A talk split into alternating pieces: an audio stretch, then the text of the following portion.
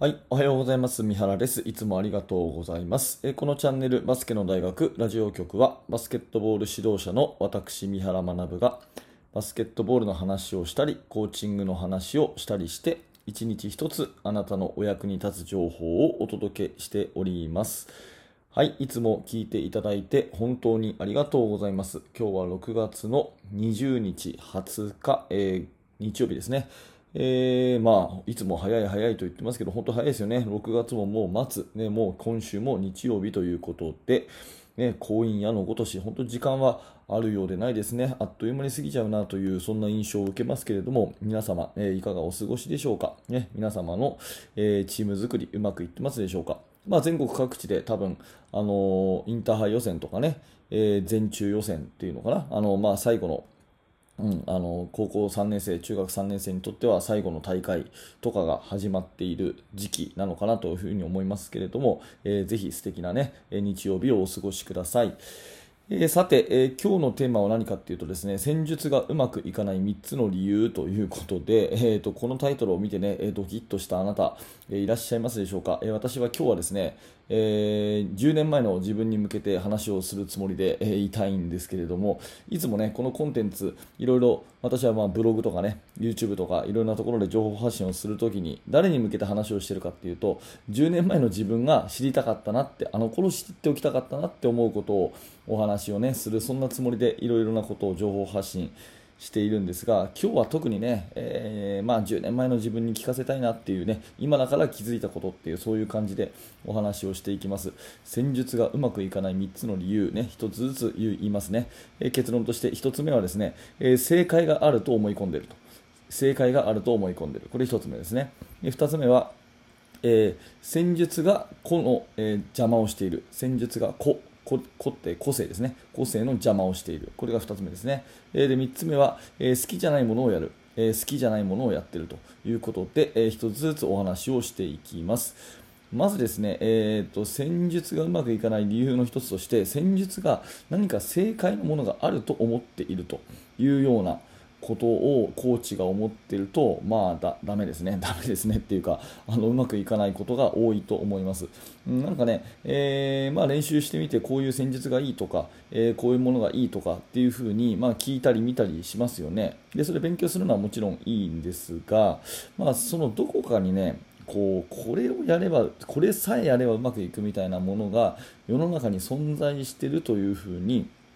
思い込んでしまうとですねこれは危険なんですよね。あのどう危険かっていうとコロコロコロコロやることを変えなきゃいけなくなるんですよ。例えば、まあ、1ヶ月2ヶ月ドリブルドライブモーションやりましたとしますよね。最近流行ってるしいいって聞くから、ねえー DVD 買って見てみたりとかね、えー三原さんの YouTube でドリブルドライブモーションがいいって話があったからよしやってみようと思ってやってみました。でやってみたらですね絶対うまくいかないんですよ。絶対うまくいかないあの物事何でもそうですけどやっぱり、えー繰り返すとか続けるとか試行錯誤とかって大事じゃないですか。でなんか正解があると思い込んでるマインドでですね指導をしてで練習試合とか大会でやってみてですねうまくいかないとあこれは正解じゃないんだなみたいなことになってですねその続けていこうっていう意欲よりもですねなんか他のものを探そうっていう意欲の方が勝っちゃうんですね、うん、だから、えードリブルドライブモーションやってみました。いいと聞いてやってみましたけどなんかうまくしっくりきませんでした。試合も勝てませんでした。じゃあやっぱこれじゃないな。じゃあフレックスやろうかなとかね。まあフレックスオフェンスがいいんですよ。いいんですけど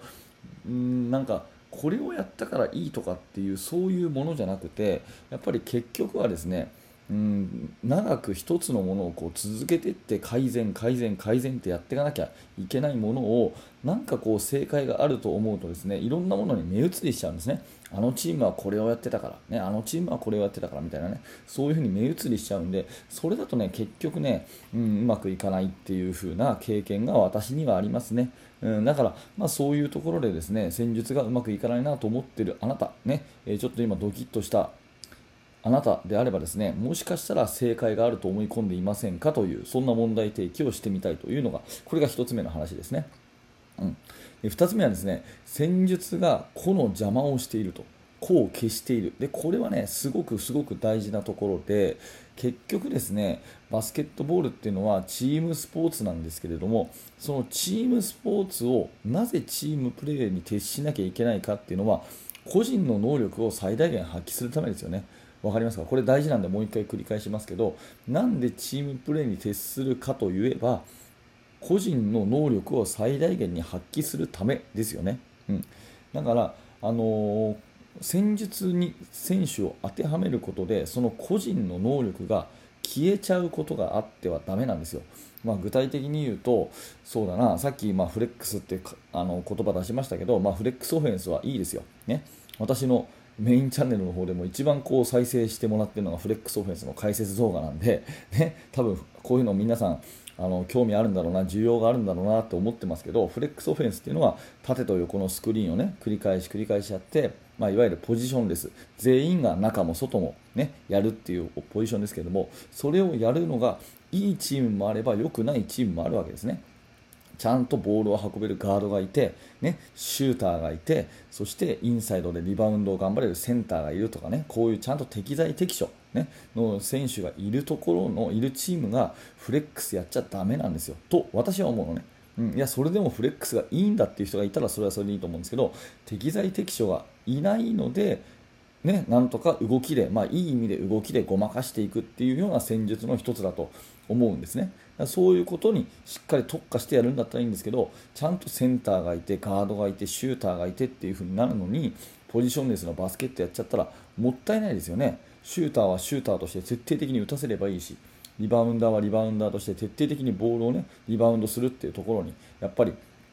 あのー魅力があるわけですからそこでね、えー、ポジションレスのバスケットをやっちゃったら個性が消えちゃうんじゃないかなと思いますね、えー、昔の漫画ですけど、まあ、スラムダンクっていう有名な漫画がありますけど、ね、桜木花道がいて、ね、ルカワ楓がいてシューターの三井久志がいて、あれ、あのチームはフレックスオフェンスやったら崩壊ですよね。わかりますか？なんで赤木君スリーポイントラインの外に来てるんだみたいな話になっちゃうじゃないですか。かそういうことがあっちゃいけないというようなところですよね。まあ、これが理由の2つ目ということです。で、3つ目、えー、はですね、好きじゃないものをやる。まあ、これもね、ありがちですよね。まあ、えっ、ー、と、1番目、正解があるないっていう正解を探すみたいなのに似てるんですけど、あるチームがやってるからこれをやろうとかね。うん。NBA がやってるからこれをやるとか最近流行りだから、まあ、ピックアンドロールやろうとかね。いいんですよ。いいんですけども本当にあなたがそれ好きですかって話ですね。好きですかっていうか見てていいなと思う。あかっこいいなとか楽しいなとか思う。そういうやっぱりコーチ自身の欲求みたいなものってその指導をする時の粘り強さとか丁寧さとかこだわりみたいなものに直結すると思うんですよ。本当にコーチがいいなと思ってるものをやっぱり追求していくっていうことにならないと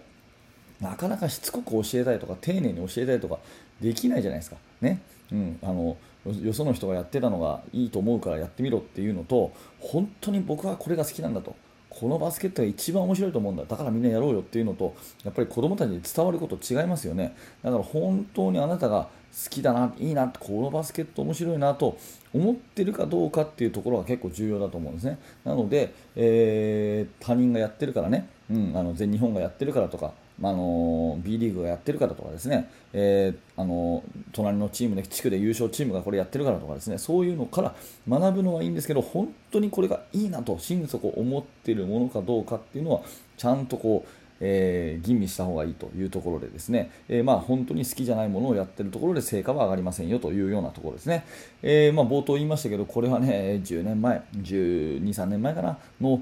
三原君に聞かせたい話ですね、あの本当に正解があると思ってたし、えー、生徒に戦術は当てはめてですね個性を消してたし、うん、なんかちょっとね、えー、いいなと思ったらすぐやらせてたし、まあ、そういう時代があるからこそ今、私がね今の自分があるっていうことで過去の自分には感謝をしてますが、まあ、今だからこそできる話ということで今日はね、えー、ちょっとさせていただきました、えー、戦術がうまくいかない3つの理由ということで正解があると思い込む、ね、戦術が個性を消してしまっている。大して好きじゃないものをやっている、まあ、この辺どれか当てはまったらですねちょっと振り返ってみてあなたが本当に面白いと思うバスケットをやった方がいいですよというお話でございました。